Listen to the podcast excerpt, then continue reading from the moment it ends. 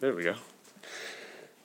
Well, thanks for doing the podcast. Which no problem. maybe I should have said up front. It doesn't have a name yet. I'm working on a couple different ones. Okay. So hopefully by the time this actually gets posted somewhere, Oh, DJ GJ. It's gotta be DJ GJ. should I do that and then just have like 20 minutes at the end, just putting on some of my jams? Oh Just- yeah, dude. But mostly just playing things from steal Kevin's iPod and play his wedding playlist. pretty much and then get people to come up to me and say hey can you play another song uh, sorry kevin doesn't have that one It was, a, But- it was a quality operation. uh, I'm, I'm glad like three people remember that i dj'd that wedding Uh huh. Oh, dude, the nickname lives forever. I wrote on my to do list podcast with DJ GJ. oh thanks man No problem. funny story i, I used a couple um, dating apps Okay. and one of them i used that picture where i kind of posed like i was djing and i was wearing Okay. a bow tie Okay. and i definitely worked it into a conversation i was having where i was chatting with someone she Oh, like nice. why'd you wear a bow tie? I was like, well, I was DJing a wedding. She was- asked if I had DJed any other weddings. I said no. You said no. It was just a. It was just a friend's iPod.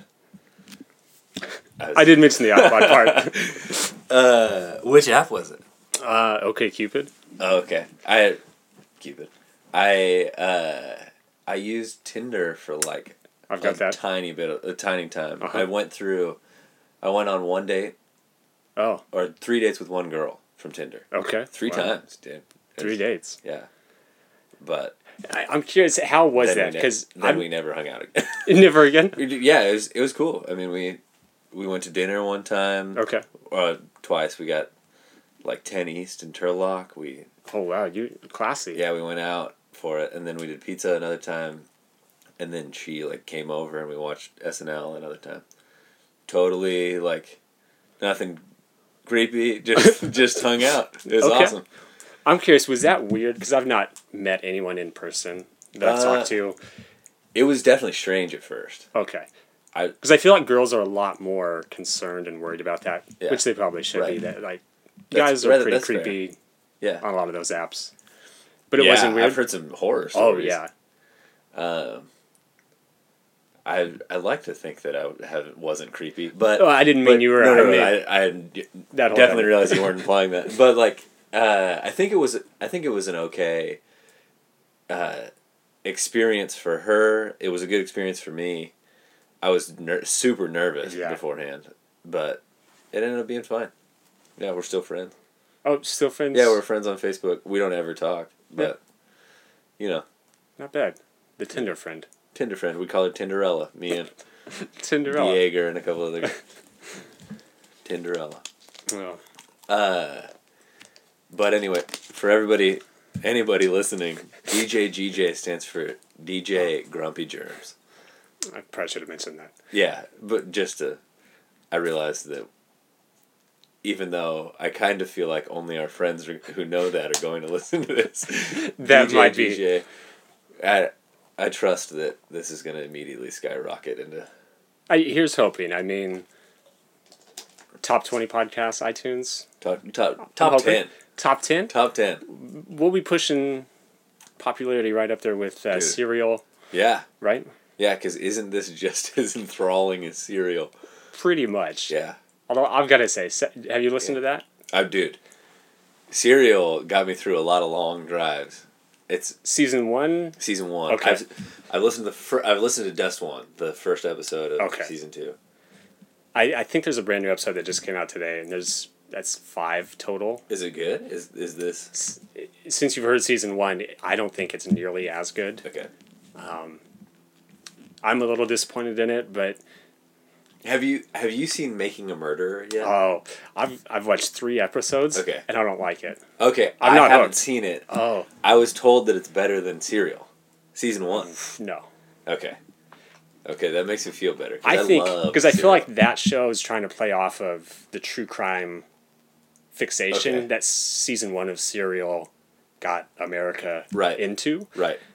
But I just I don't know if I care about that story. Yeah, yeah. It- and I, I wanted to get into But it because everyone was saying, "Oh, Yeah. have you seen it?" It was Dude, the new thing everyone's talking about. it's everywhere. Yeah, And, and yeah, and I I'm just not. I just don't think I'm gonna do it. I was so invested in Adnan Syed.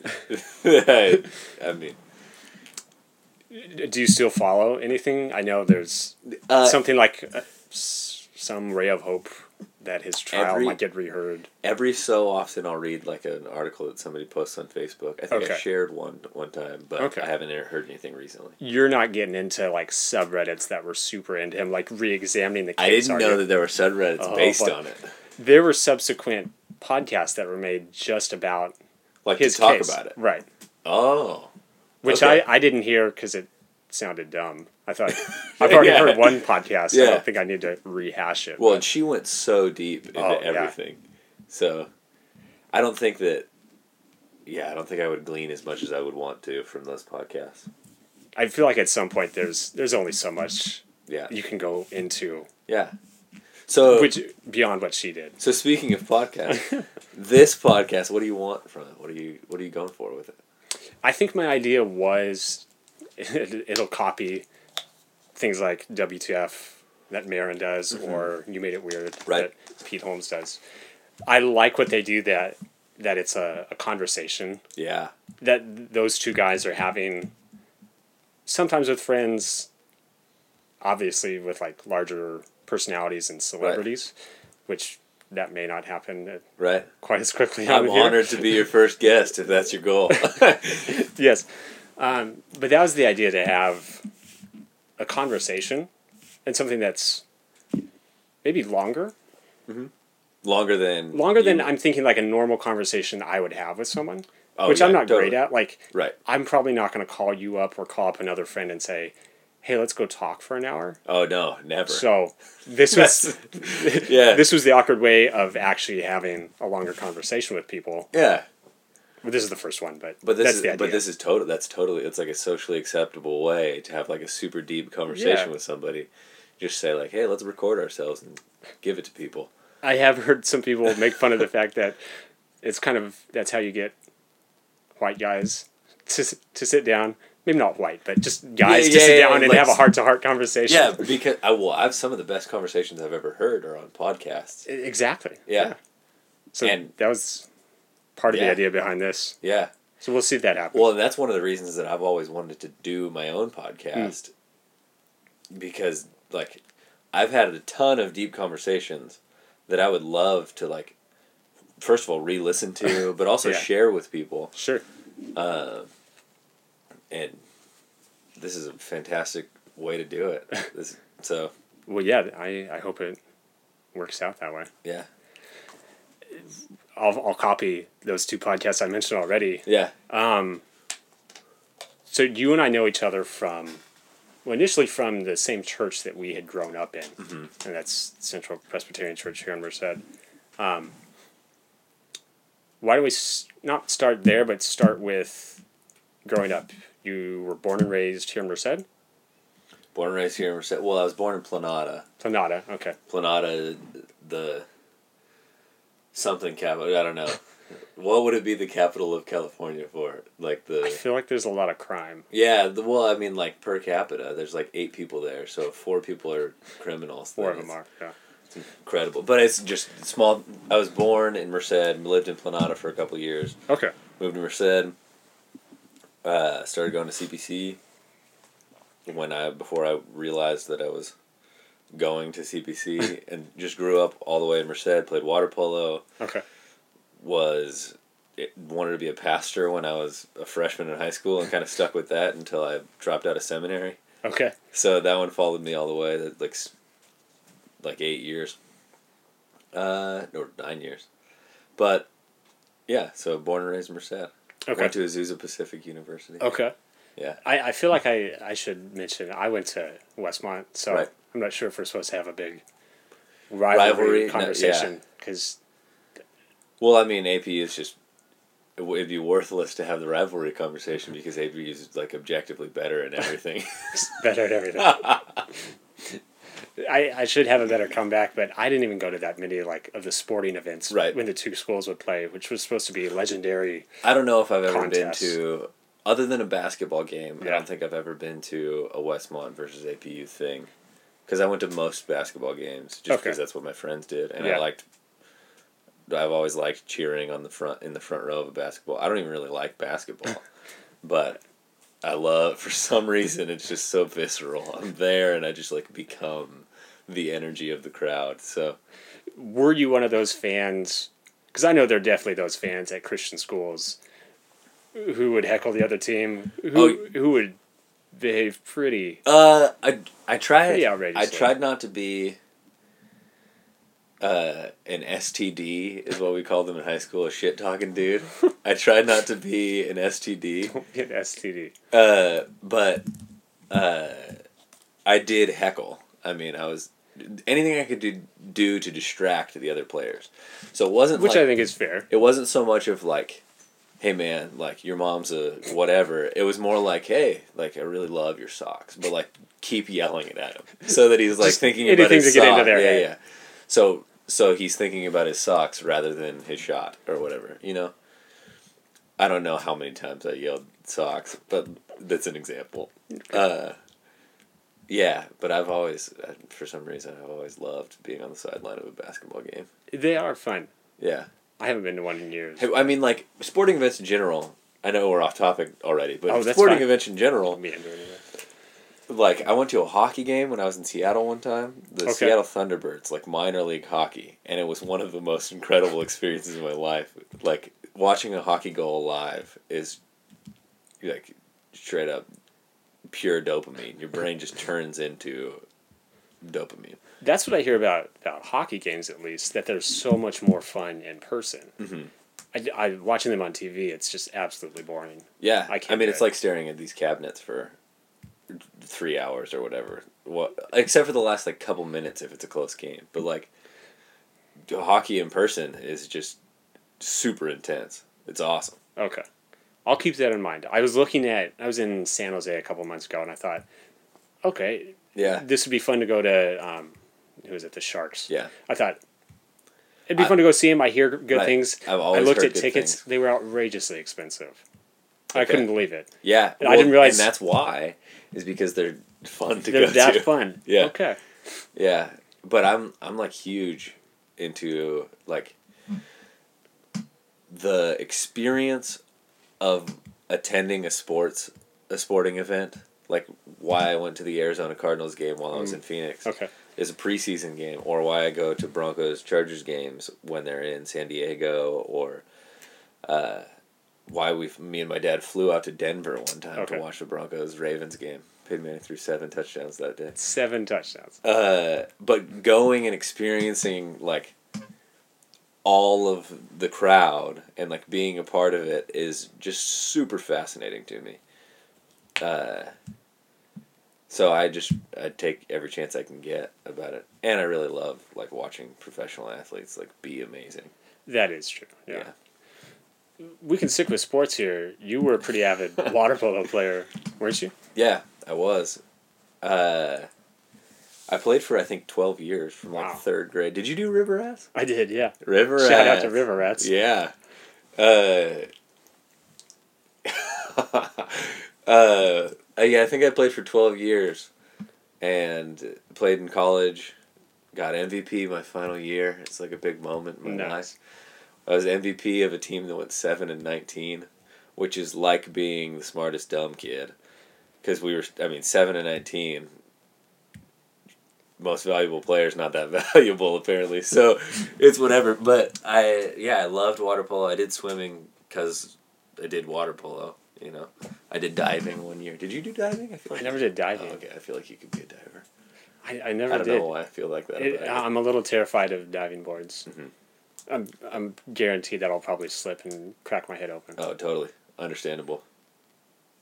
I don't blame. I, I'm- I'm terrified of them, and I was a diver, so uh, I was a diver for. I feel I feel bad claiming that.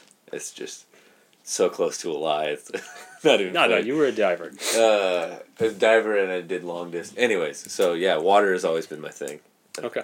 I never officially played a sport that isn't in the water. Oh, interesting. Seventh grade soccer. Just kidding. I lied about that. I played I eighth was- grade soccer, and I was gonna say, I won two awards. I'd never played soccer before. Okay. and I got recruited by a family friend who was the coach, and Okay. they just needed players. It was for Merced Christian. Okay.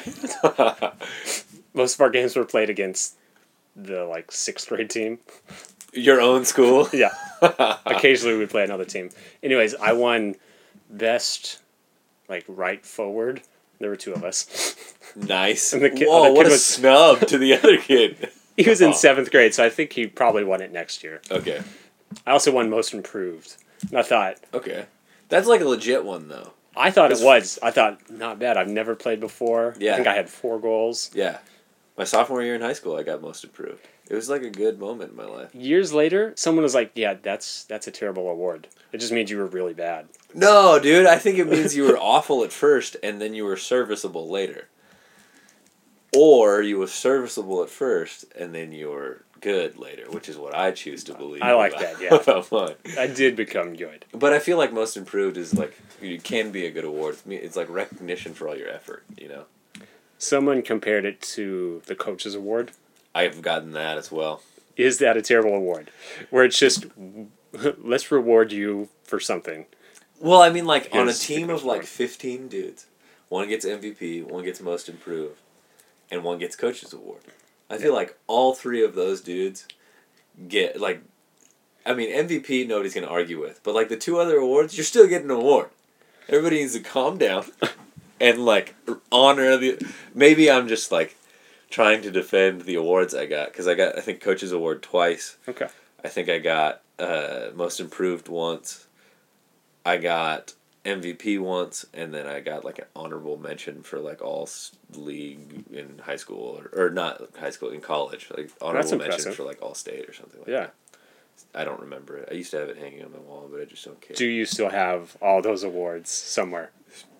Somewhere in my parents' house. Yeah. Mhm. I think the awards that I got were just certificates with the words Really? printed on them, but I should go look for those. I yeah, I have plaques. Mine are plaques. But I I mean, I as far as water polo, water polo is concerned, I'm always living in the shadow of my brother Derek. Oh, He was like for Merced College. He was the captain of the team. I was the captain of the team. okay. Uh, he took his team to NorCal and they won Oh. it. Wow. I didn't. we were seven and nineteen. Seven and nineteen. You were like we weren't even close, to five hundred. So, you know, it's it's yeah. I'm always in the shadow of Derek. He's he's much better at water polo than I am. Do you guys still play in like those Like the alumni, games? Oh yeah, dude. I think Okay. I think we uh, assisted each other on one. I Oh, don't nice. remember who scored, but it's uh, I don't know. It's probably this year is probably him, but normally it's me. Speaking of, I had forgotten about this. and I'm glad I remembered. Um, speaking of brothers, you have one other older brother, So- Byron. Uh, So I have two brothers. One is Derek, and one is Byron. Byron's the middle one. Mhm. Byron is six years older than me. Derek is nine years older than me. Okay. They both have two kids, a boy and a girl, about two years apart. It's and so I'm just expecting to have a, a boy and a girl two years apart. Uh, but yeah, Byron, uh, who is engaged to Stephanie. So Stephanie Price will be a new name, Okay. and then uh, Sarah is Derek's wife. Yeah. Okay. Speaking of Byron, um, or as the media termed him, Oh, dude, Brian Pierce, national your, hero. your national hero of a brother, Brian Uh-huh. Pierce. Yeah, I, I'm curious if I can ask you about what happened to him at um, at UC Merced last year. Uh, oh, it was last year because I, I keep having to say last weird. year. Yeah. Uh, so he, I mean, he was. It was national news for a little while. Mhm. The uh, guy went crazy at. I don't know about went crazy, but like, I he like did crazy things. So he st- was like causing commotion in a classroom, and my my brother heard the commotion as a construction worker on UC Merced's campus. Mhm. Went out of the job site into uh, the hallway to like go in that room. He's like, that professor can't handle a fight. I need to go in there. And walked in, and I think the professor is the person who yelled it, but somebody yells, run. Hmm. But immediately he's like, the guy's coming at him with a knife, like psycho, like straight up, up overarm. but he had been stabbing somebody, and so he comes at my brother, and gets his hip, like, uh, gets his left hip bone. So it hits bone, and it didn't pierce like an organ or anything. Like fortunate place to be stabbed if you're gonna get stabbed. But he fall like my brother falls backwards to avoid getting stabbed. Uh, is kicking at the dude. The rumor has it my brother doesn't remember doing this, but rumor has it he kicked him in the face, Hmm. which is just kind of awesome. Yeah. But then uh, the guy like pranced off. Byron said he was like kind of skipping, like happily skipping. Uh, Byron watched him like bury the knife into another lady's chest, turn her around, and bury it in her back, and then run off. And then he was shot by the police. Hmm. And I think he was. Act- there have been a lot of different places the story has gone, but I think it was him. He was either running at a police officer or was just running away and they I don't know. But he bled out and died. Yeah.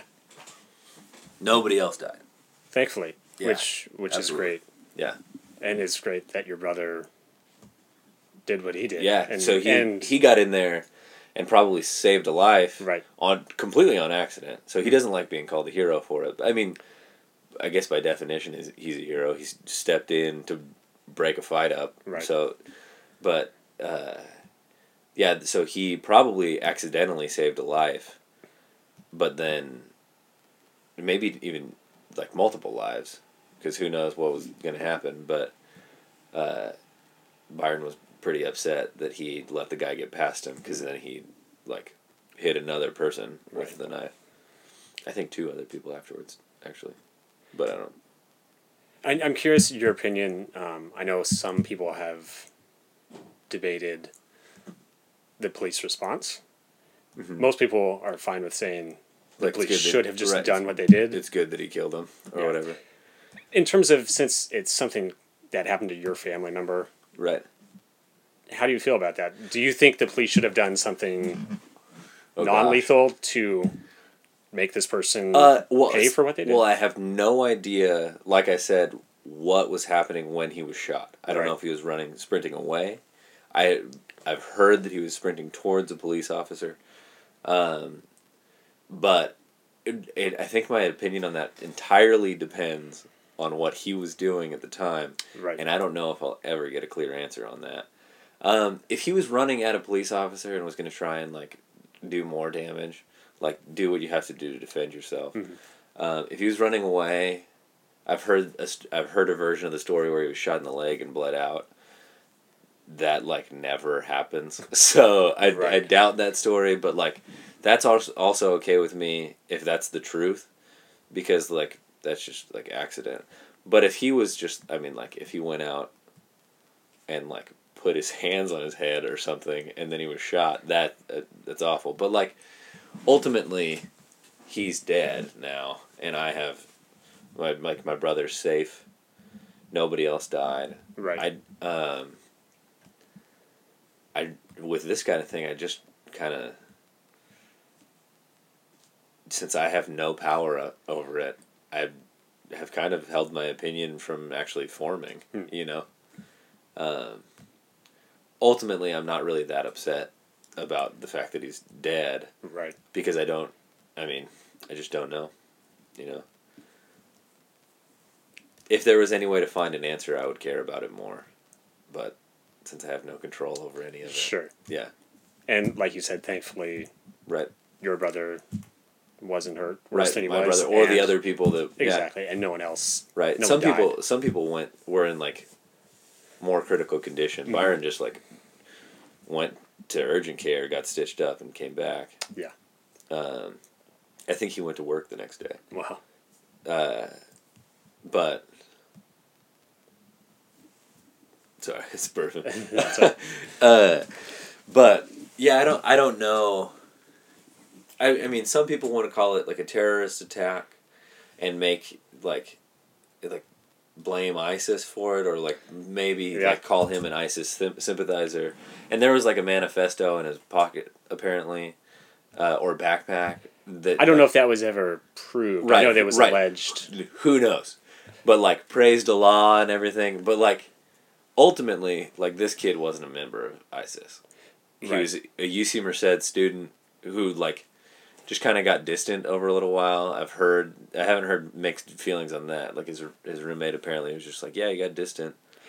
who, who was possibly wronged or Right. th- that was Right. what I heard. potentially led- something like i mean obviously you shouldn't stab people but like potentially Right. something caused him to be angry at people and, and he was uh, again rumor has it that he was like kicked out of a study group Okay.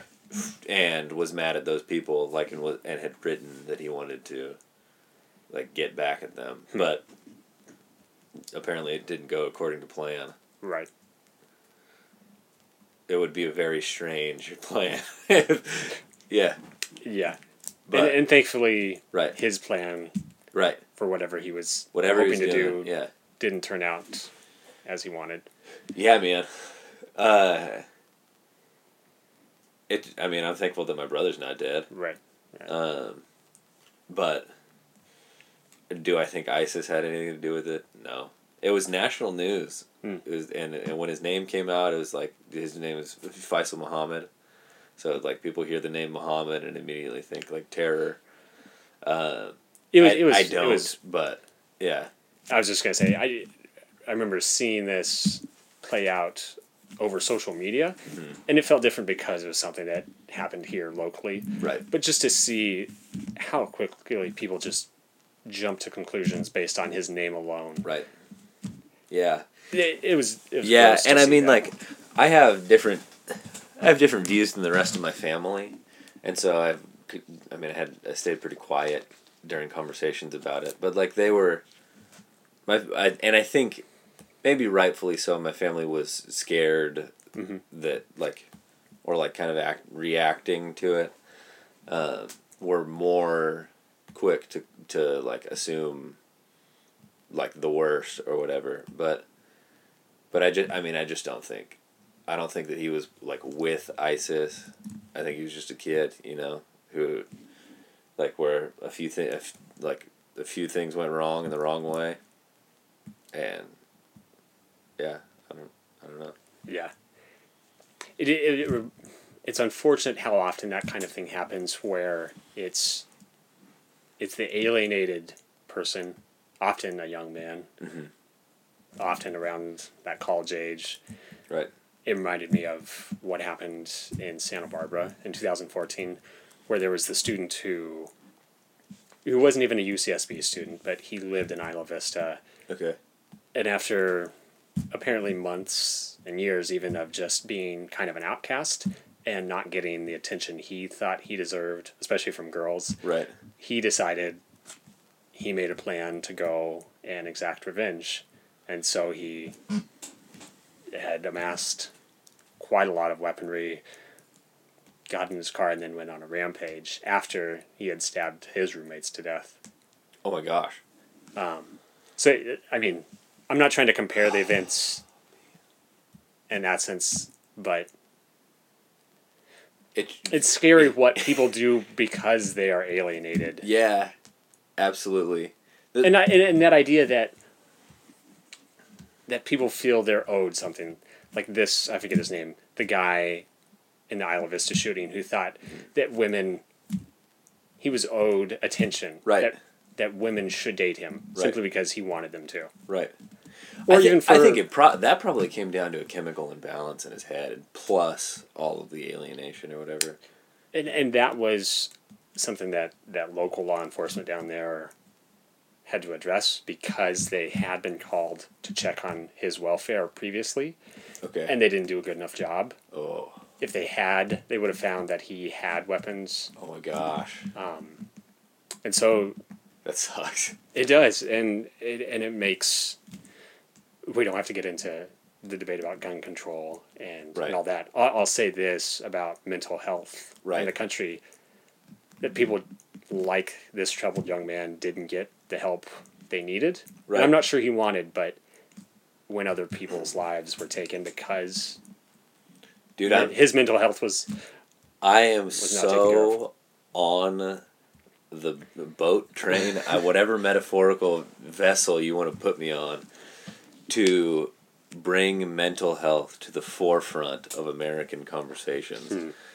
And you've Uh, you've written about this before on your blog. Right, right. Uh, I've written about it because I've I'm di- I've got diagnosed with uh, dysthymia and generalized anxiety disorder, which of the like anxiety and dis- depression disorders aren't the worst, like by far. But I I mean I have spent a lot of time overthinking things and washing my hands too much and checking locks and Yeah. like spending time thinking that everything's hopeless.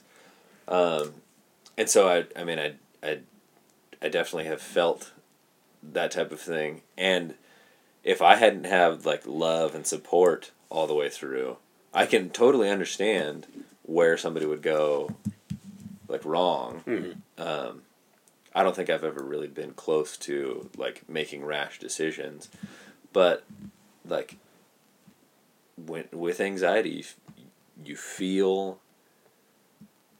like the world, you perceive the world differently, Yeah. you know? Um, like Pete Holmes talks about, it's, he'll say like sometimes he thinks like, what if they get me? I don't know if you've heard him say that, but he like his anxiety sometimes just comes down to like the phrase what if they get me and he doesn't even know who they are or what get me means.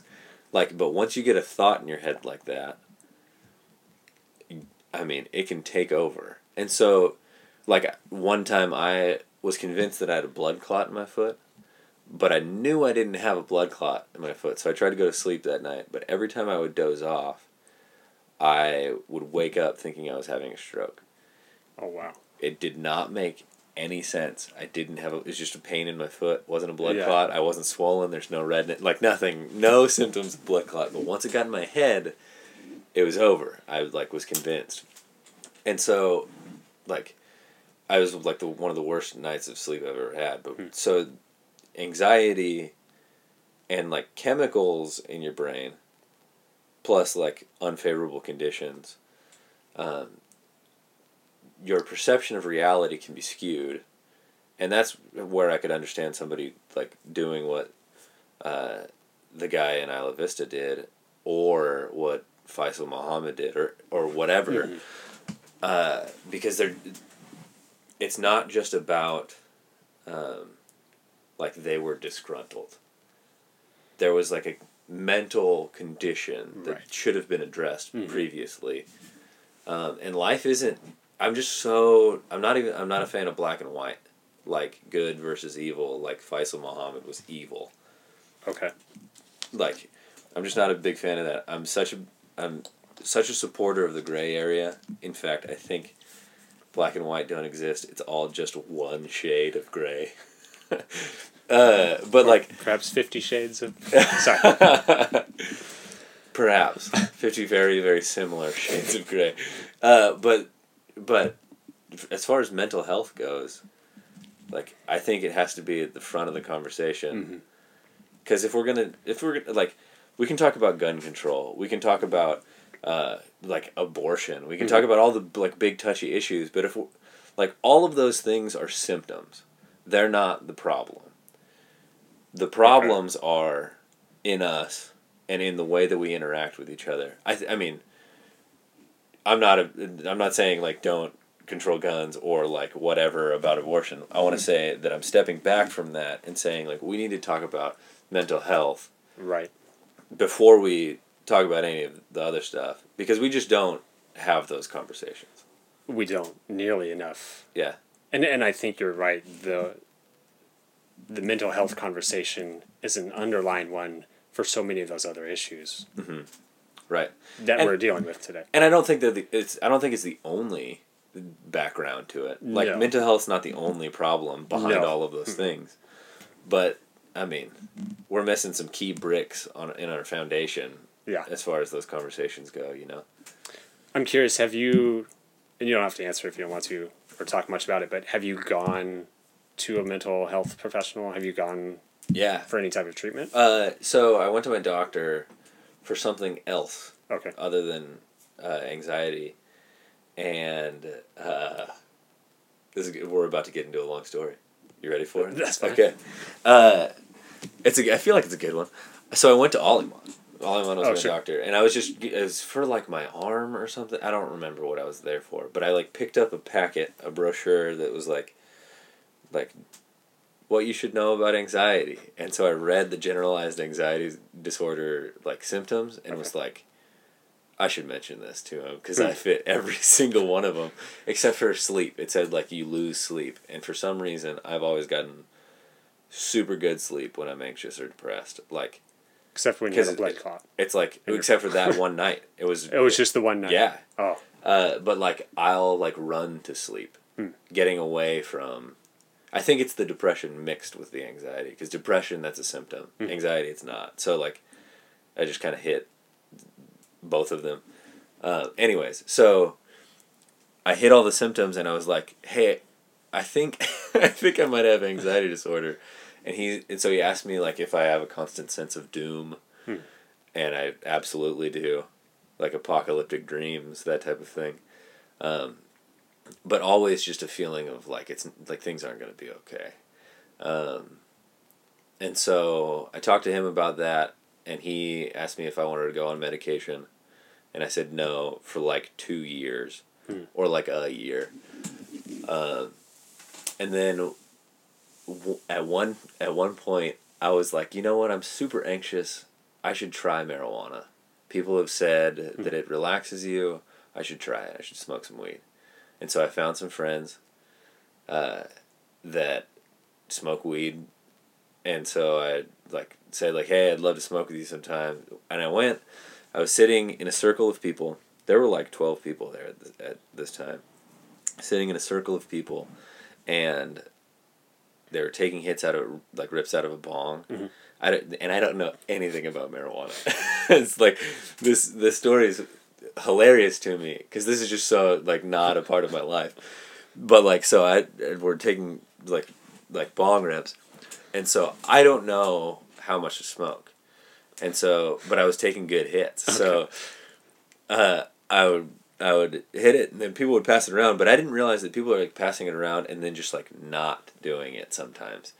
I passed around like nine times and I hit it every time. Every time? Every time. Oh. And so we took I took nine bong rips and uh, like thirty to forty five minutes into everything. I was I was feeling okay. Like things were all right.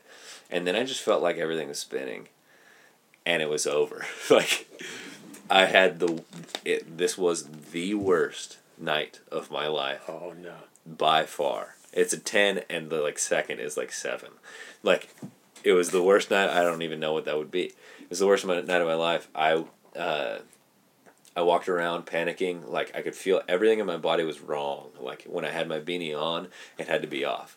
When I had my beanie off, it had to be on. Like everything was always wrong. I felt ev- like every part of my body was just like, uh, like not I don't want to say screaming, but like every part of my body was like actively complaining to my brain that everything was wrong. I just felt like doom in my entire body. So I went home, I had a friend drive me home and stay until I was like functional again. But I paced in my yard for four hours.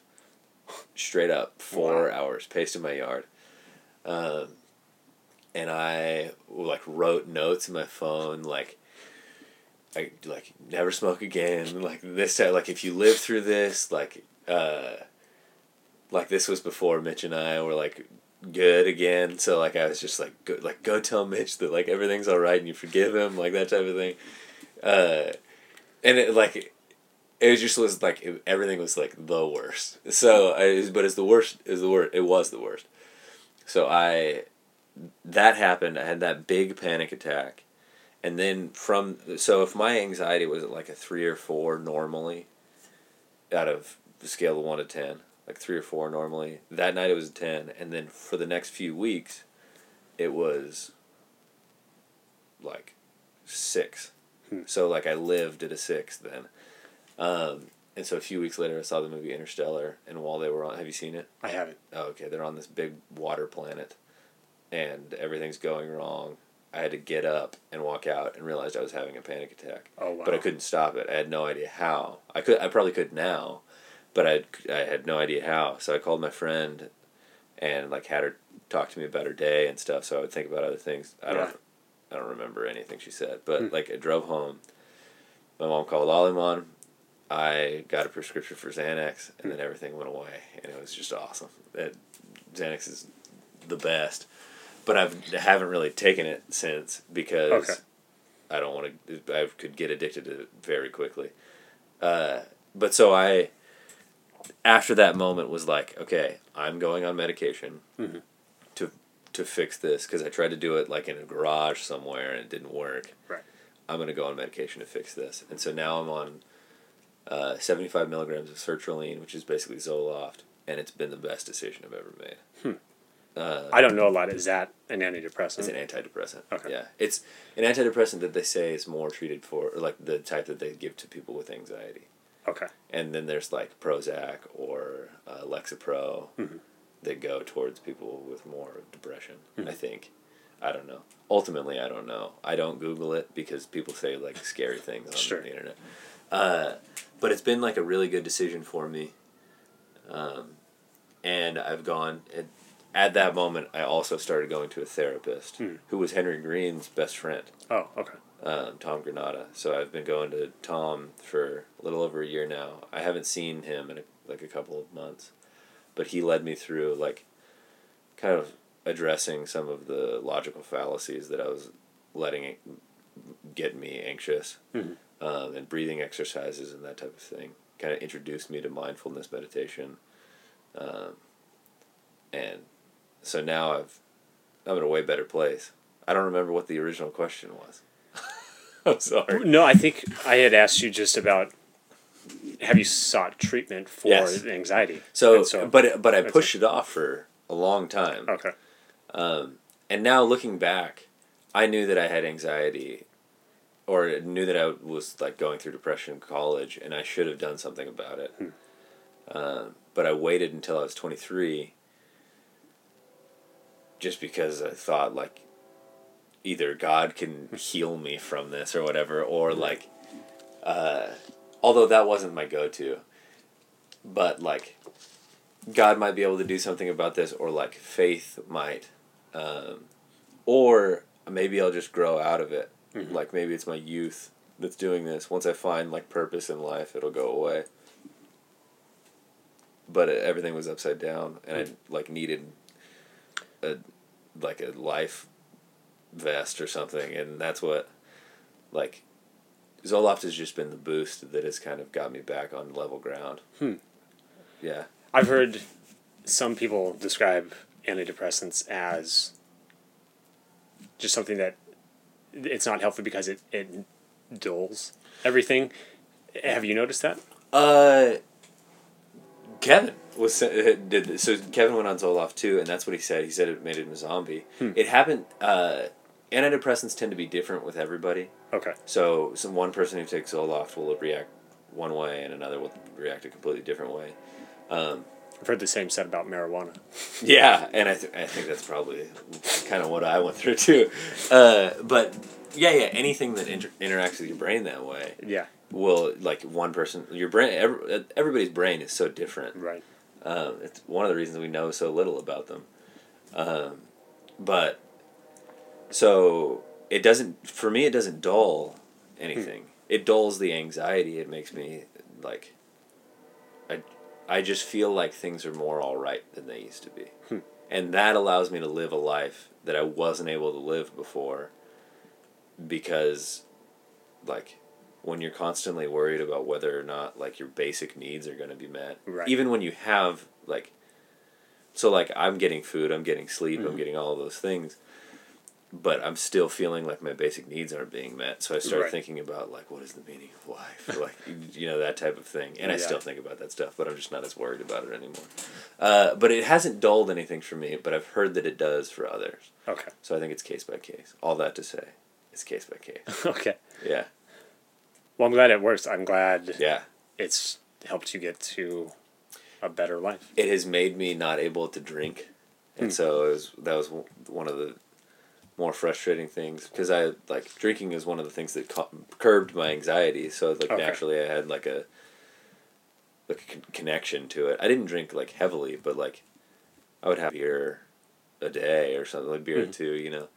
Um, but I now I drink like maybe once a week, and it's like a beer, Mhm. and I feel it like the next day because it's an it's a depressant, and I'm on an antidepressant, so they just like kind of cancel. Yeah. So, I don't know. So it does change the way that I've had to live. I've had to live like more in more moderation, Hmm. but it's been a positive change. I think. Okay. Yeah, I don't know. I'm curious about a couple other things unrelated to Let's do it. mental health, or maybe it does relate to mental health. Um, Every- everything relates to yeah, it. everything does, right? Um, can we go back and talk, however briefly you want to, about? We can do whatever you want, man. Oh, let's let's get into it, as Pete Holmes would say. Yeah, Um, hit it. tell me about about seminary. You Oh, mentioned do it. earlier that you dropped out. Is that right? Oh, it's absolutely true. Okay. Uh, I wanted to be a pastor when I was like 14 Mhm. because Scott Vance came in and made such a difference in my life or whatever. uh, but I wanted to be a uh, pastor when I was a freshman in high school because I was like, I, I love Jesus and I'm good with people. Like, I must need to be a pastor. And so I like never questioned it and went through. Uh, in college, I decided that I wanted to be a senior pastor Hmm. rather than a youth pastor. Um, but I still followed through with it graduated from Azusa, got into their seminary, but decided to pay off debt for a year. So I lived here for a little while, and then Mhm. went to Fuller. Okay. So I went to Fuller Seminary, and Fuller's awesome.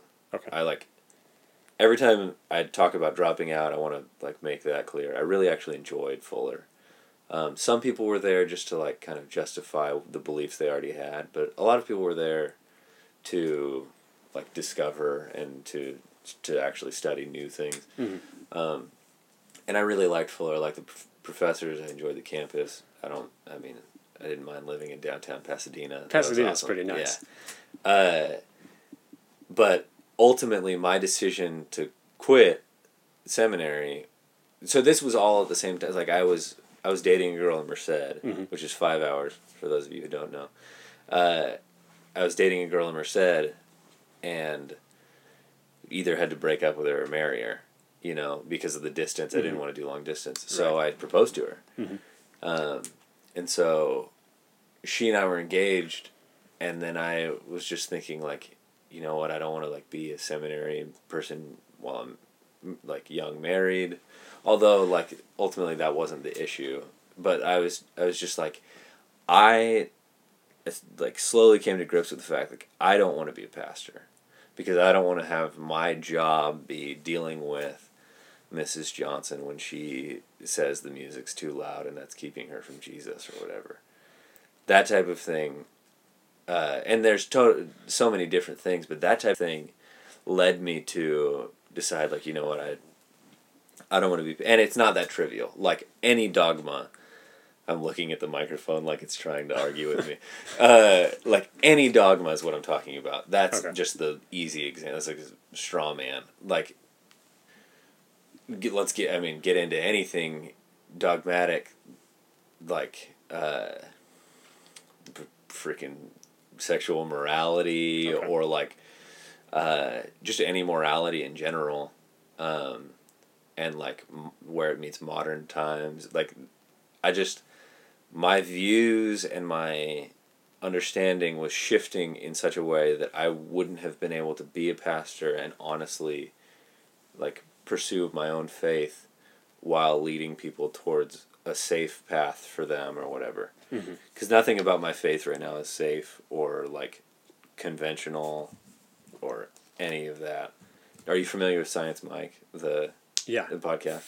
from the liturgist podcast. From the Liturgist Uh-huh. podcast. Liturgist, man. Freaking saved my life. I don't know. I, I mean, like, not in like a story, like a big climactic way, but I freaking love the Liturgist, man.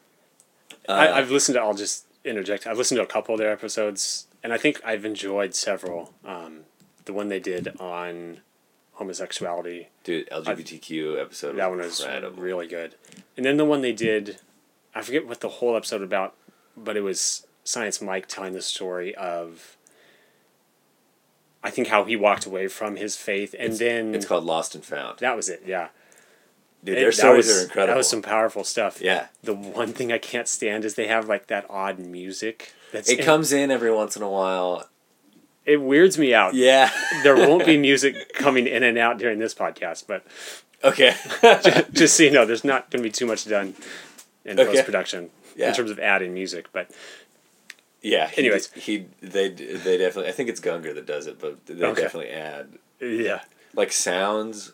Sometimes it works well, and then sometimes sometimes there's just just like like some s- pulsating Yeah, yeah, yeah, beat in the background. yeah. But But- anyways, I love the liturgist. It's, no, it's a good uh, love their minds, love listening to those guys. But, uh, like my so, so Science Mike claims that he's a mystic, Mm. which is essentially saying like we don't know enough about God for me to put much more language to that. Um, he's even talked about the ideas of agnosticism. Not so agnostic is like we don't know, we can't know, or whatever right. uh, or we like we don't know, and then atheism is there's no God, and agnostic is somewhere in the middle where it's like we are ignorant of God, like we there's like having conversations and saying the name God are almost it's almost comical because we just can't know anything. It's and, and it differs from agnosticism in that like it just says like the language doesn't work Hmm. for us to have that type of um, and so he's claimed to be that too and i think i really relate to that um, but that's kind of where my faith is now and so seminary just wasn't a place for Hmm. me to like pursue a career because i need to like provide for a family at some point i Right. I guess. Probably. I mean, I guess I could choose a life of just like doing seminary and degrees where I just like go in insane amounts of debt just so I can like put people in their place on Facebook. I don't know. but Right. yeah, so I dropped out of seminary because I wasn't fit to be a pastor Hmm. and pursue my own faith. Wow. That's where I'm at. Okay. Well, that's where I was when I left seminary. And then at some point, did that lead you to your current profession as a teacher? Yeah, I pretty much did. So I was gonna. I studied insurance to be an insurance broker for a little while, and then I realized like it's just not in my nature to trick people for a living, and I, I super respect insurance agents for what they have to go through, Right. or anybody in sales really.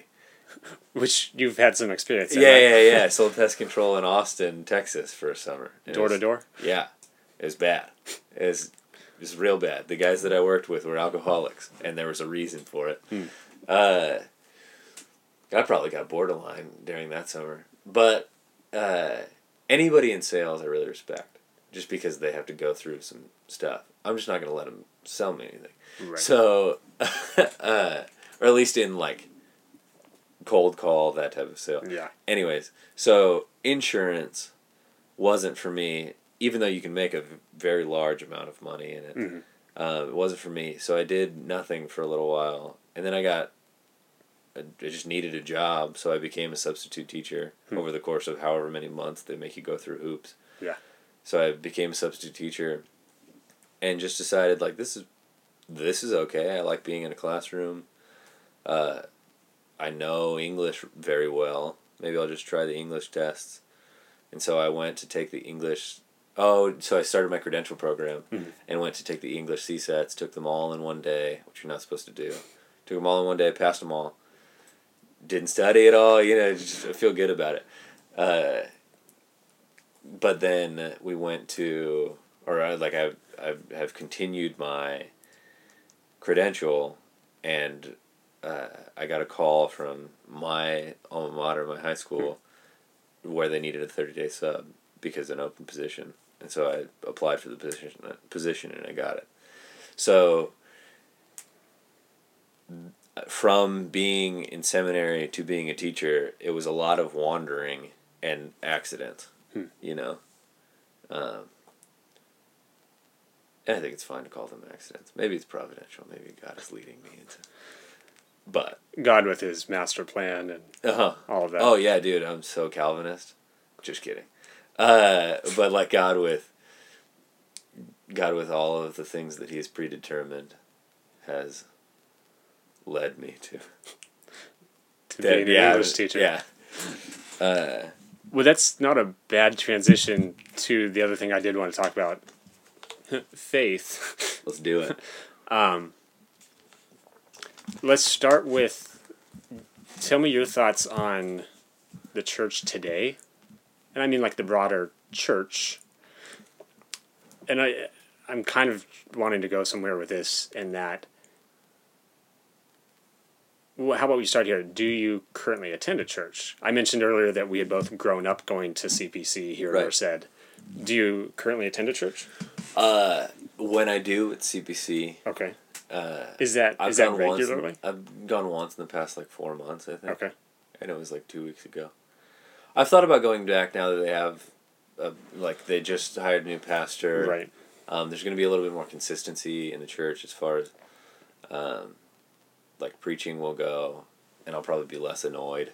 Hmm. Um, not to diss anybody who was preaching before, I just like it.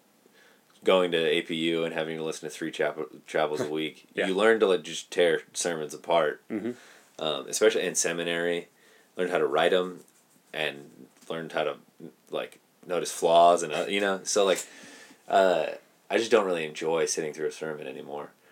Um, Was that one of the biggest reasons for you not did did you leave the church? Was there something big enough oh gosh, or was it Um, more of a frustration? So I stopped going to church services because they're useless. Hmm. At least, I mean, I was so church is like a group of people who come together to edify and encourage each other towards like, like and declare the worth of, like a God that they think they similarly believe in. And I would- community. right, community. To throw out the buzzword yes, community, Christians love. uh, fellowship. Ah, But I was getting community and fellowship in other places. I was having conversations about Jesus and Mm-hmm. and about like the nature of God with small groups of friends that I would meet with weekly in much different settings. And so I just didn't see the need for a church service where I went to listen about to announcements about people that I don't really have any relation to right. and then sing songs that I don't really like or like can disagree with the theology of Yeah. and then listen to a sermon that I'll tear to shreds, then sing more songs and then leave. Like I just didn't see the point of wasting ultimately like 3 hours of my Sunday morning considering like going there, talking with people afterwards and then Right. um, but that's the talking with people is is the reason I would ever really even go back. Hmm. Like the relationships that you can have there. right. But but I uh, but I left the church knowingly. I mean, like I didn't really talk about it with anybody, Mhm. but I left the church knowing that I just wasn't. I just didn't like really didn't really like Christianity anymore. right. Yeah. Hmm. Um, I forget the exact way you phrased that question, or else I would go in that direction. I was curious if if you were currently attending church, and then I think I asked, did you did you leave the church? Was it an intentional? I am done with Oh, it being a wasn't- part of a church. It wasn't like an "I'm done with Christianity," okay. like this is all bogus, like that type of thing. It was like a. I understand what I'm supposed to be, doing as a Christian, or like people have told me what I'm supposed to be doing as a Christian. Right. like I need fellowship. I need to be talking about God so that I am encouraged to like move towards God uh, or whatever. And so I was like, all of the things that people want me to go to church for, I am getting other places. And so I said, like, I can walk away from this at super conscious free. So, and I started like, like, saving ten percent of my money money to tithe, Mhm. but not to a church. I would just give it to somebody who needs it.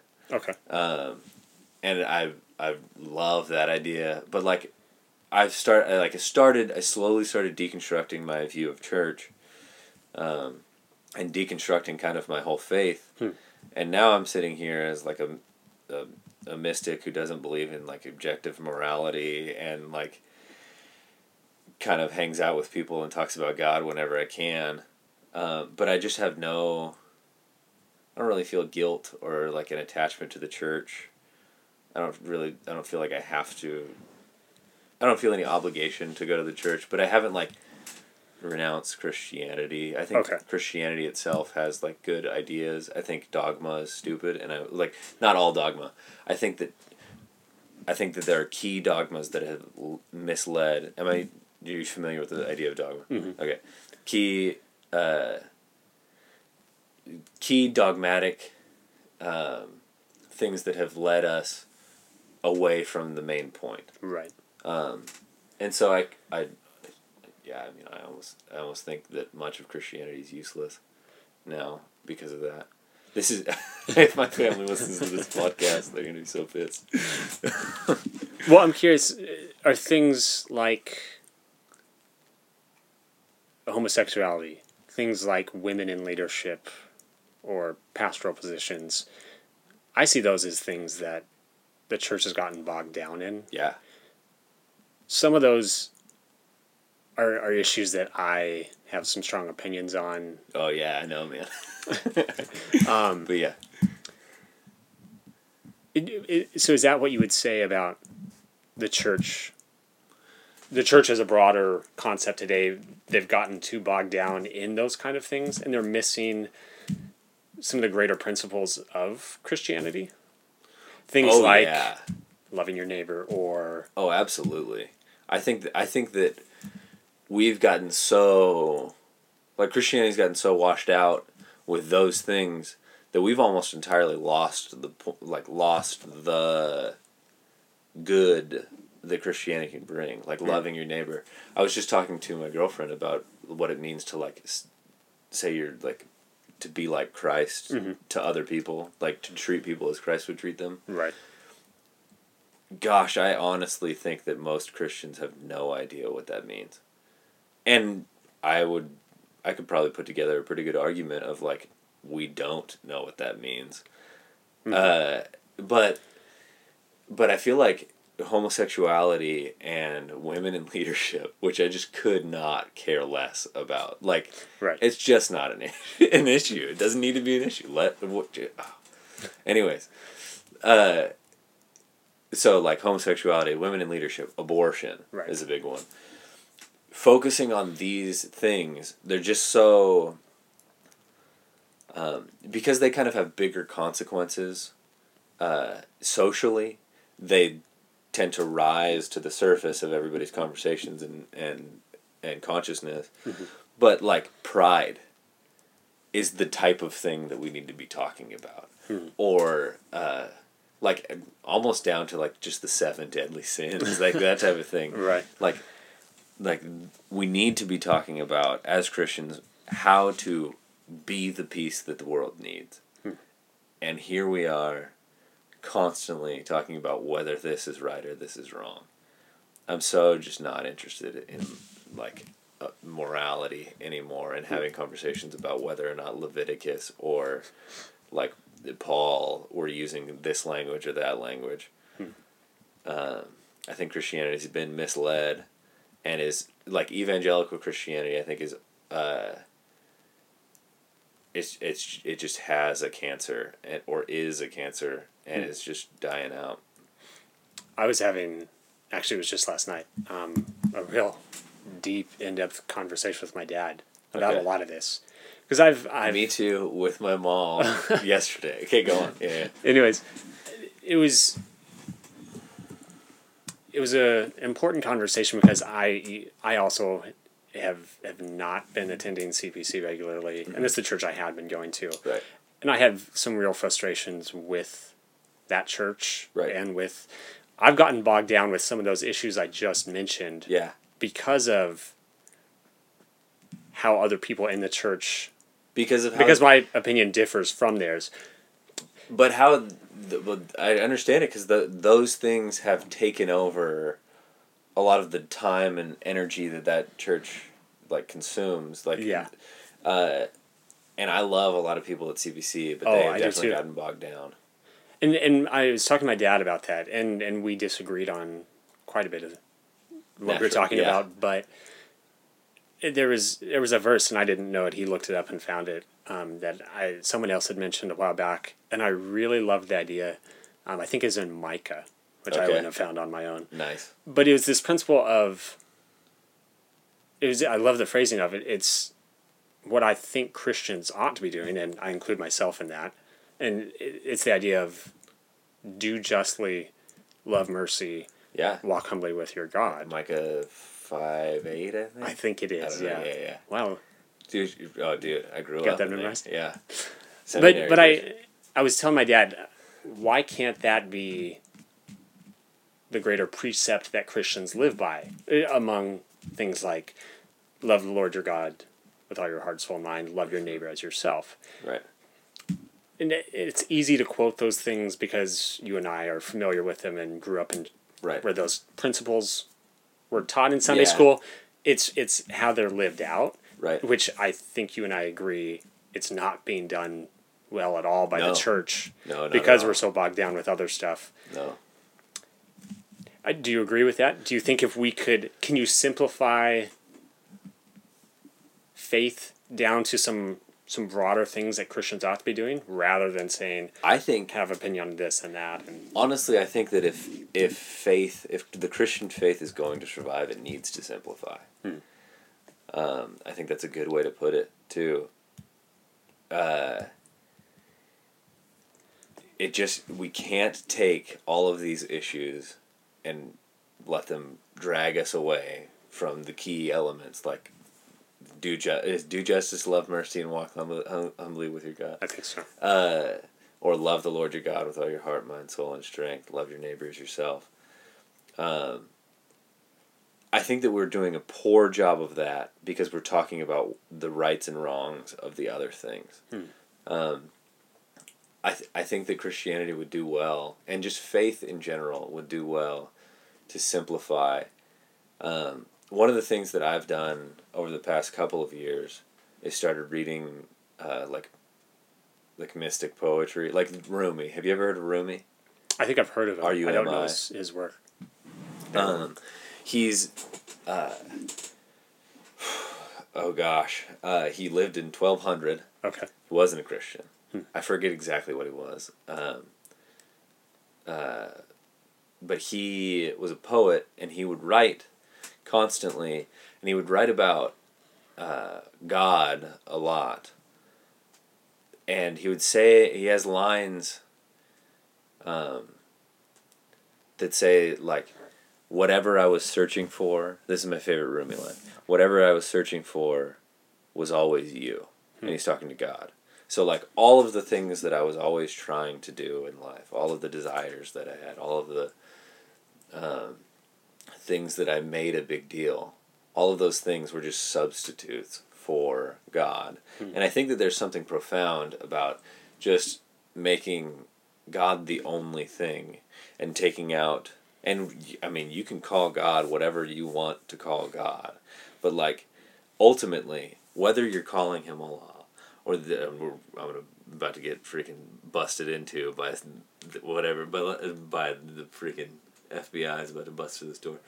If- whether you're calling him Allah or you're calling him Yahweh or you're calling him Adonai or Elohim or whatever like all of them the or Vishnu mm-hmm. there there can only be one God.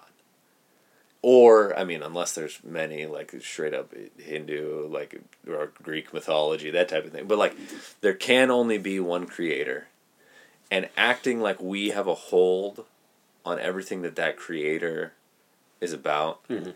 is absolutely foolish. And so my mindset now is like, if God exists, and I think, I mean, like, it's as likely for God to exist as the universe universe to exist. So I'm fine with that. But like if God exists, I don't have any hold on what that thing does or if it's personal or if uh, it would choose to reveal itself in one way or another. Um, and I just I just don't think Christianity and the story the story of like that the Bible lays out Mhm. is I mean this is going to be primitive language, but like a good enough story to hold God. So, um, I just think that God is bigger than whatever label we put on him or whatever it is. You know, like it's. I mean, I highly doubt it's a dude, but like, what that God is bigger than all of that, and I think that we get lost as Christians in all of the stuff that's on Earth. Hmm. And oh my gosh, I need to stop getting buzzwordy. Like, we get lost in whether homosexuality is okay. But meanwhile, there's this cosmic being that like created everything and we're like deciding whether or not it hates this person or this person. I just I just don't think that's the case. I don't think Yeah. I don't think God hates. I don't think that God wants homosexuals to like feel bad about themselves. I don't think God wants like I, I all of the things that we get so wrapped up in uh we track of the idea that God is bigger than us. Mhm. God is like a broader concept than we are capable of taking in Right. and that each little thing that we think we have rules about ultimately can't be argued to a point where we can like definitively say like this is the truth we have no hold on truth and i think that there's just not enough admittance of that Hmm. that was a weird rant i don't actually know what i what i said No, yeah. that was great. yeah It- and it sounds like I like what you're saying that from your point of view you can't know exactly who or what God is in your your finite mind because right they are so much bigger than that.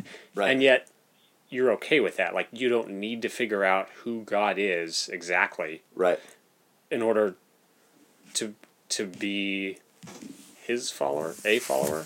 I'm gonna write this down so that I can actually get all the way through this idea because this might be. I'm not good at articulating ideas if I haven't thought them through. No, no, that's so I'm gonna do my best. Um, so I'm gonna write. Sorry, I should have brought no, no, it's cool. pen and paper for the for the Uh, guest. I'm gonna write mindfulness versus. What was the last thing that you said? I need to know it. The part where it, it, I'm taking what you said, but the idea that we don't know who God is exactly, but that we don't have to. That Yeah. we are okay with with a finite knowledge of God. yeah. So, do you know? Are you familiar with mindfulness meditation? I'm not. No. So, like, okay, cool. So, mindfulness meditation, that's good. The listeners might not be either. So, mindfulness meditation is something that I've learned to do where you basically just sit and stop and you like breathe for a little while Mhm.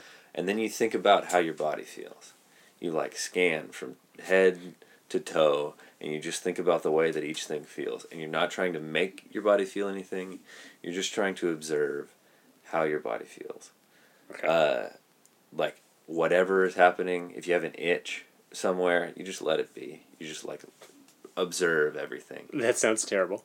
un well you itch it whatever Okay. but like i've i've i've gotten to the point where i can meditate through itches Wow. which is good maybe someday i'll be able to burn myself alive like the, You're working towards like that. the yeah yeah yeah, like a protester uh but so I, but you just note how your body feels you acknowledge it and then you kind of just let your mind go for a little while Hmm. bring it back in acknowledge your body again and then come out so it's just like a way to meditate that makes you more aware of how you're feeling and you just look at the way that you feel that's all it is like eventually with mindfulness meditation you can get to a point where instead of just getting angry you notice that your body is doing angry things Hmm.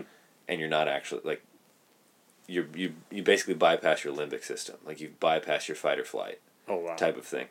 That's that's a little deeper than I am. But so that so I wrote down mind, mindfulness versus perceiving God. It shouldn't have been versus. So what you're saying, like there's this being out there that we have no way of truly perceiving. Right. no way of controlling, no way of knowing fully in any way. And it's similar to the mindfulness meditation where like all we have to do for mindfulness is sit and acknowledge how our body feels and it's unbelievably good. It's such a good thing for you. The stats are out there. It just works. So you just observe how your body feels. You don't need to make it do anything. You just get to know your body. There's something to be said about perceiving God in the same way, where we just stop putting labels, maybe even stop calling God God. Just acknowledge that there is more than we know, mm-hmm. even if it's not even God. There's just more than we know. Right. Allow that, like you can. I, I don't know if it'll work the same way, but you just scan through like things, like the fact that you don't know, and like what God might be. Become okay with the fact that you don't know and don't have a hold on truth. This is something that all freaking everybody should do, but especially Christians. Like, become okay with the fact that you don't know. Understand that, like Rumi said, everything you're searching for is like wrapped up under the umbrella of God. Hmm. And I think that we would just be much more peaceful people if we could acknowledge that God is broader than our understanding would oh, be able to understand. oh, understanding would be able to understand. Right. Worst way to finish that. Dang it. No, no. Try my best to be eloquent. no, that was great. I, I think the part that I and I agree. I, I think the part that so many people, especially Christians, get hung up on is they have to have a specific idea of who God is. It has to be defined for them. And worse, they're defining God by projecting who they want God to be. So, oh, in their opinion, God does not support homosexuality. Right. God does God- not Yeah. permit women to preach Right. or have leadership over men. Right. And it's all these things, like you talked about, Right. that that it's people with limited perspectives Yeah. and limiting how they perceive God. Yeah. Anyways, I think that's I think I'm, one I'm of with the you. major problems with I'm, Christianity. I'm so I wish, I'm so with you. People people limit God by putting labels on God. yeah, And I think that if we were just able to take those labels off, as you do in mindfulness, you just like let your body be whatever it is. Hmm. If we could just let God be whatever God is, I think we would be more peaceful and it would not change God anyway. right, Letting God be God, letting God be outside of our understanding, Hmm. and like finding a new worldview. People, like, one of the biggest problems is that Christians shoot their worldview through who they perceive God to be, right, but they've made God. Everybody makes up who God is in their own mind. Even if I, if you and I have very similar beliefs, we believe in different God because our God is in our mind right, you know um, and I and like we need Christians need to just find a new worldview that doesn't run straight through God. Let God be an umbrella over it. Hmm. Let God keep your worldview like I don't know peaceful or whatever. But like so I've developed this this would get into this, this is another conversation, but like I don't know how long you want this to be, but like I've I've just like started thinking about like morality Mhm. and evolution and Okay. all of these different things that you can like uh, that people base their worldview on right, uh, and so my uh, my whole thing right now my whole like paradigm i guess you would say is based in like evolution is legit like natural selection it's just it's like there's more proof for it than gravity Yeah. or so i hear so i read.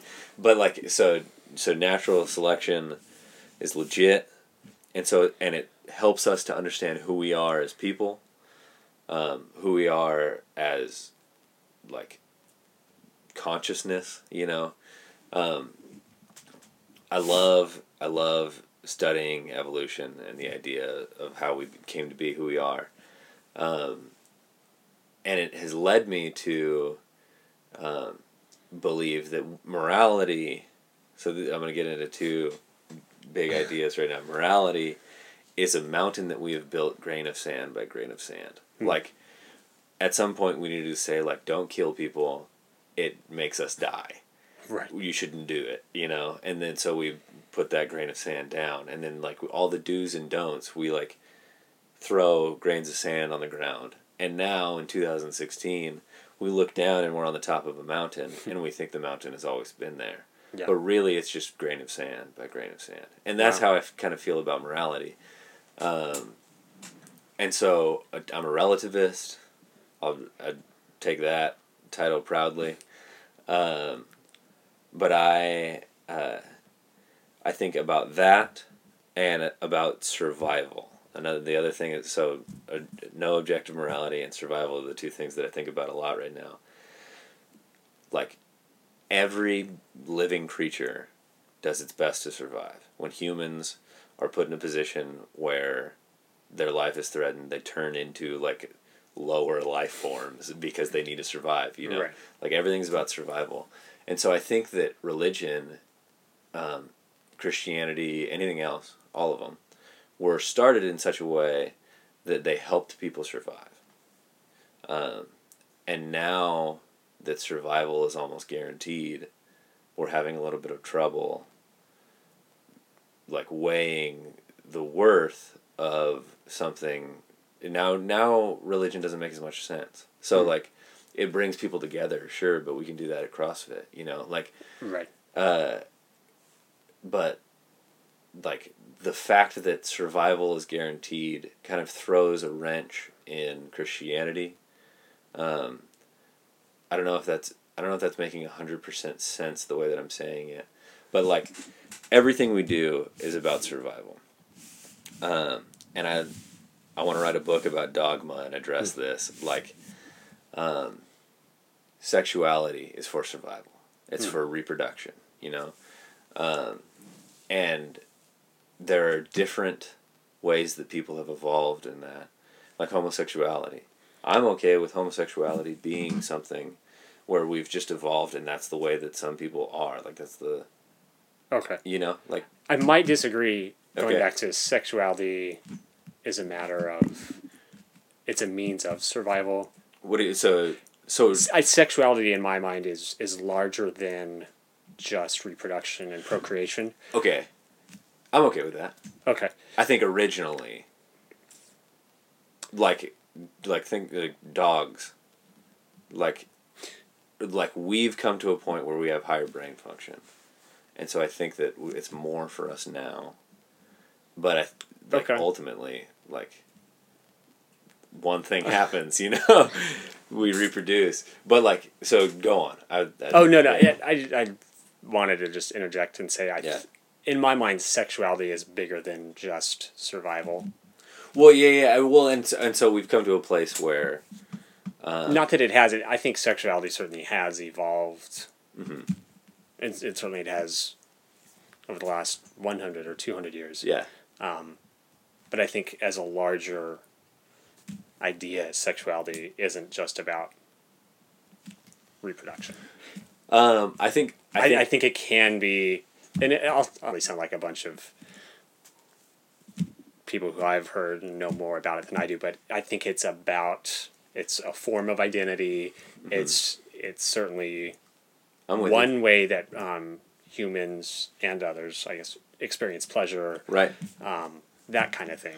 Right. I, I mean, I don't think that people are having sex at the ages of 15 because they're just like, you know what, I need to reproduce. There's like something in us that makes us have sex right. uh, or like desire it. And I think that that's, I mean, that's evolutionary. That's Mhm. like, we need to sort like the, our, our genes need to move on. Like, you, you begin that way, but then it becomes something bigger and bigger. And I think that that's where we're at. I agree with you. Um, but uh, all that to say, uh, sexuality, um, the way that we interact with people at church, like Mm. herd mentality, like we need a Mhm. herd to survive. It makes us feel like our needs are being met. Right. Um, like I'm trying to look at the world through a lens of like how did all of this get here, and what does it have to do with survival, Mm. and how can I enhance the survival of me Mm. and all of the people around me. Um, uh, and I come back to I always come back to the verse of like everything is permissible but not everything is beneficial. And it kind of unites those two things for Hmm. me. Where like everything like ultimately every, I'm sure I'm taking this verse out of context so I don't even yeah. But like but everything to me is permissible. Like everything is allowed except not everything is beneficial. So like murdering people not beneficial not to anybody. Don't Right. just don't do it you know um, uh, war not beneficial. Um, so what is beneficial and and ultimately beneficial for survival is is uh, kind of where I've come to believe that religion came from you know? So I I think that there are still goods all uh, maybe this will bring it back around but I think that there are still goods that Christianity can be worth. However I think we've kind of lost track of like the reasons that we were Christians in the first place Hmm. Yeah. um, and we've gotten sidetracked by all of the things that we by the mountain that we've built Right. of like dogma um, rather than the like bare floor of like peace and justice Mhm. and uh, ultimately like s- just sitting in the presence of God. Right. That was a really long way to say that. But like so everything is permissible but not everything is beneficial and i think the benefit that we're trying to do is bring people towards a higher consciousness of who god can be and a more peaceful nature Hmm. in general yeah That's great. yeah I like that answer. Do you want to? We can wrap this up. well my feet are cold but Hmm. ultimately i'm, I'm having fun what are we at We're at an hour 26 yeah. nice Um, I was gonna say two things. One, do you want to plug anything? Your uh, uh, your Twitter feed. Your well, I'm at AJ Price 09 if you guys want to do anything. Uh, but no, is yours? Oh. do you have? but AndrewInProgress.com. Right. That's what I should plug. Is it technically a blog or just a website? It is. It's now a website, but it's. A, I mean, it's a blog. It's where I, I only blog there. Okay. Maybe someday, if I have enough followers, I'll put a shirt there. I'm sure after being on my podcast, Oh, dude, your it's- it's follower perfect, count's yeah. just gonna rock it. Uh, but I will. I mean, if this were a few years from now, hopefully I would plug a book. Okay. But but I but right now just Andrew in progress.com is where I'm at. just out of curiosity, who who hosts the site? Do you use a certain service? Uh, Square, Squarespace.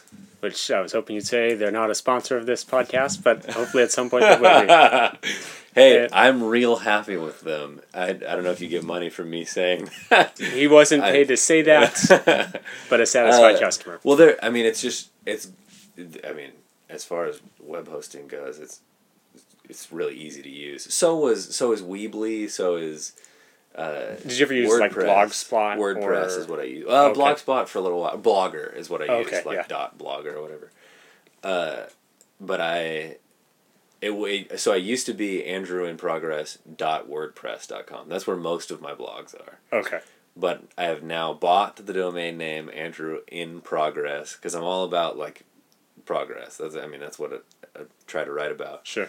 Uh, but like andrewinprogress.com. It's like 90, Which is great that, that it's simplified to that. It's Yeah. it's that's impressive. It's easy to say. Eh, paying for a website is only so impressive. I got duped into paying for a domain name, but it, it should be it should be good. I'm gonna. I mean, I'm. I plan to start blogging as soon as I can get out of like the hole of grading and lesson planning. I, I hear grading is incredibly time consuming. Oh, it and just takes whatever, however long it takes each student to do an assignment. It takes you a quarter of that time to grade it times hmm. 180. oh wow. So, I mean, it's just it's just awful. it's like a nightmare. So, sometimes I grade diligently, and sometimes I grade very, like frivolously. But I, I'm sure Yeah. you're not alone amongst No. teachers. no, it's And, it's like one of the places we meet in small talk. it's like I was gonna say I haven't quite figured it out yet, but let's finish with something short, brief that's more fun. So I was thinking names like a TV show or a movie, something you saw recently. Oh, dude, I- something that you thought was good. Oh, dude, I Or saw terrible. The Revenant recently. Have you seen The Revenant? I've not seen it. uh, I heard it was just Leo DiCaprio and a bear. Uh, the bear's only in it for like a couple of minutes. Okay, he's gotten way more press Uh, than I thought. I mean, people are joking about how the bear is gonna win the Oscar. That's so heard. Uh, but it's like, I mean, he gets attacked by a bear, and then gets left for dead. Sorry, spoiler alert. that happens in like the first twenty minutes of the movie. Uh, but he gets attacked by a bear and gets left for dead. Um, a few other things happen that make him very angry. Okay. Um, and so ultimately, it's him chasing down another dude. Um, and I really liked it. It's Mm. not really a fun topic. It's a very sad movie. Okay. But it's uh, but I saw it. I liked it. I hope he wins the Oscar. There, I mean, there's that. Uh, but other like as far as like TV shows, I haven't uh, have you heard of Man in the High Castle? I've heard of it. I, I've not seen It's it. like a it's like a fantasy world where Germans won World War II, and so they take over the United States. They drop a bomb on DC instead of us dropping a bomb in Hiroshima. So like they, I mean, like we surrendered, they win, and it's fascinating. There's like a small rebellion that's trying to bring back the United States or whatever. oh wow. Uh, but I'm like four episodes. I'm watching that with Aaron, my girlfriend. Okay. Uh, but I'm only I'm so Is that an Amazon original? Amazon Okay. Amazon original series, man. I- I've been getting into some of those. Uh, I, I oh, man. just recently finished um, season two of Transparent. I don't know Okay. if you've seen that. Um, Uh, it's where the dad from. It's where George Bluth, right? From Yeah, Arrested uh, Development. yeah, Jeffrey Tambor. Okay. Um, I didn't actually know his name. That's all right. I- he yeah. he plays the patriarch of the the Pfefferman family, and he, um, the whole series, both seasons, are about his transitioning. Okay. Um, and um, he's a plays a transgender woman, okay. and it's Is it a comedy? at or, times like, it- I think it it's have- labeled like a, a dark comedy. Okay. Like for awards stuff, it's Okay. it's nominated under the comedy Okay. genre, um, but it's it's dramatic. I think Okay. it's probably one of the best, if not like the best show on TV or Really? network. I might have to check it. What What is it on? It's an Amazon. Oh, it's on Amazon. Okay. yeah. Um, Yeah, I might. I might have to check it out. I I'd probably enjoy it. I think he's a very good actor. He's yeah, very funny. he, he's Yeah. phenomenal. And, yeah. Uh, so it's that's. I just wanted to plug that. Yeah. I, I just finished it. It's the second season was I didn't know that there were two good. seasons already. I thought it came out this year. No, it had come out last year. Um, but the nice thing is, um, with other shows that places like Amazon or Netflix put out, they'll release the whole thing all at once. So you Yeah. can just binge watch it if you want. Yeah. I don't tend to do that, but Yeah. Neither. because I. I, I, when I enjoy it as much as I did, Yeah. I want to like spread it out. I want to spread it out, and also I just don't have that type of time. You know, like I and I don't have the attention span. Like I can't Right. watch yeah, I all just ten episodes of binge watching. How to Make a Murderer or Yeah. whatever it is. Even when I'm listening to like a good audiobook while I'm driving or something, or a good podcast, I got to take breaks. Not from podcasts because they're so short, Right. but like if I'm listening, if I'm on a five hour drive, I cannot do audiobook the entire time, or else I'm gonna go nuts, and or just like stop listening. I'll stop Right. listening. Uh, but as far as plugging things, if anybody's still listening, I'm gonna I.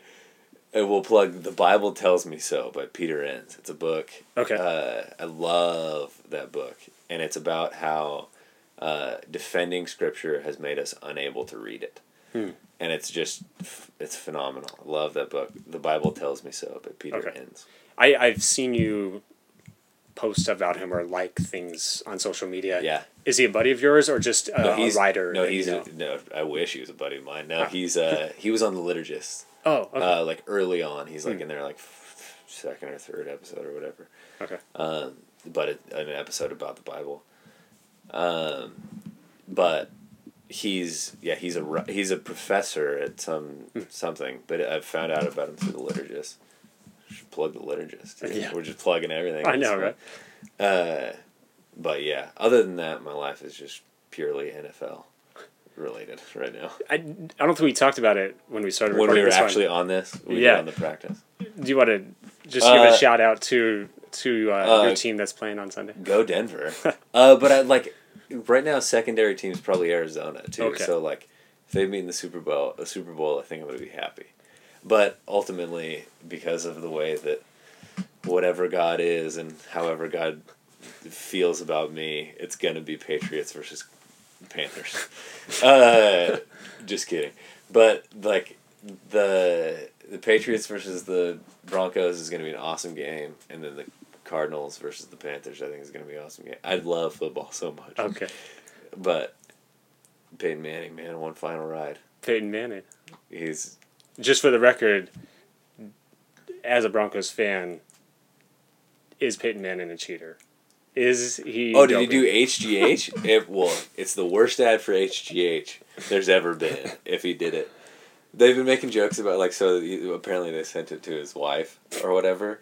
Or like that's the rumor. They sent it through Ashley Manning, his wife. Uh, and so the Onion has like articles about how like Ashley Manning's like eight feet tall now or whatever, and so like she was the one taking HGH. Uh, Uh, like like she crushed some journalist's head or something. Like so. Uh, I don't. I don't think he was, and I don't think the Patriots are cheaters. By the way, I want to put that on record. I don't think that Tom Brady's a cheater. I think he's just really, really good, and everybody wants him to be a cheater. yeah. And same with Bill Belichick. Deflategate. That was so. What? 2015. So 2014? 2014. So, I don't even know when it 2015. It's 2015. Uh, it, was, it was exactly a year ago. Okay. Yeah. Yeah. Deflategate, man. I just can't even. I can't even stand it. I can't even do it. Well, I think we've covered quite a few bases here. Oh, so dude, you feeling good about I feel good. everywhere we covered? I feel like I I made this podcast about thirty four minutes longer than it should have been, Oh but it's okay. no, I thought it was great. I think the only people that are gonna get through it are like direct friends of ours, and I think. And that- even then, I'm not sure how many I actually will. but I think that's okay. Uh, that's fine. Yeah. So thanks to anyone who's made it through all one hour and 37 minutes of this. Yeah, and if you skip to the end, you're gonna run a rewind to about one twelve in the podcast. That's where we find the meaning of life. Just Can't believe we found the meaning of life on the very first episode. very first episode. I don't even know if we have to do any more episodes. No, maybe that's what the title should be: "The Meaning of Life" with Jeremy Land. the podcast that has one episode. One episode, and it doesn't even give the meaning of life. Uh, but um, thank you for having me on, man. Yeah. I'm honored to be your first guest. And if it all works out, I'll, I'll definitely invite you back. That'd be cool. We'll have Andrew Price returns. That'll be the title. That'll be with maybe a little exclamation mark or something. Oh, yeah, yeah. yeah. All yeah. right. Cool. Thanks, man. I feel like I should shake your hand. I know it's an audio podcast, but we're shaking hands. Cool.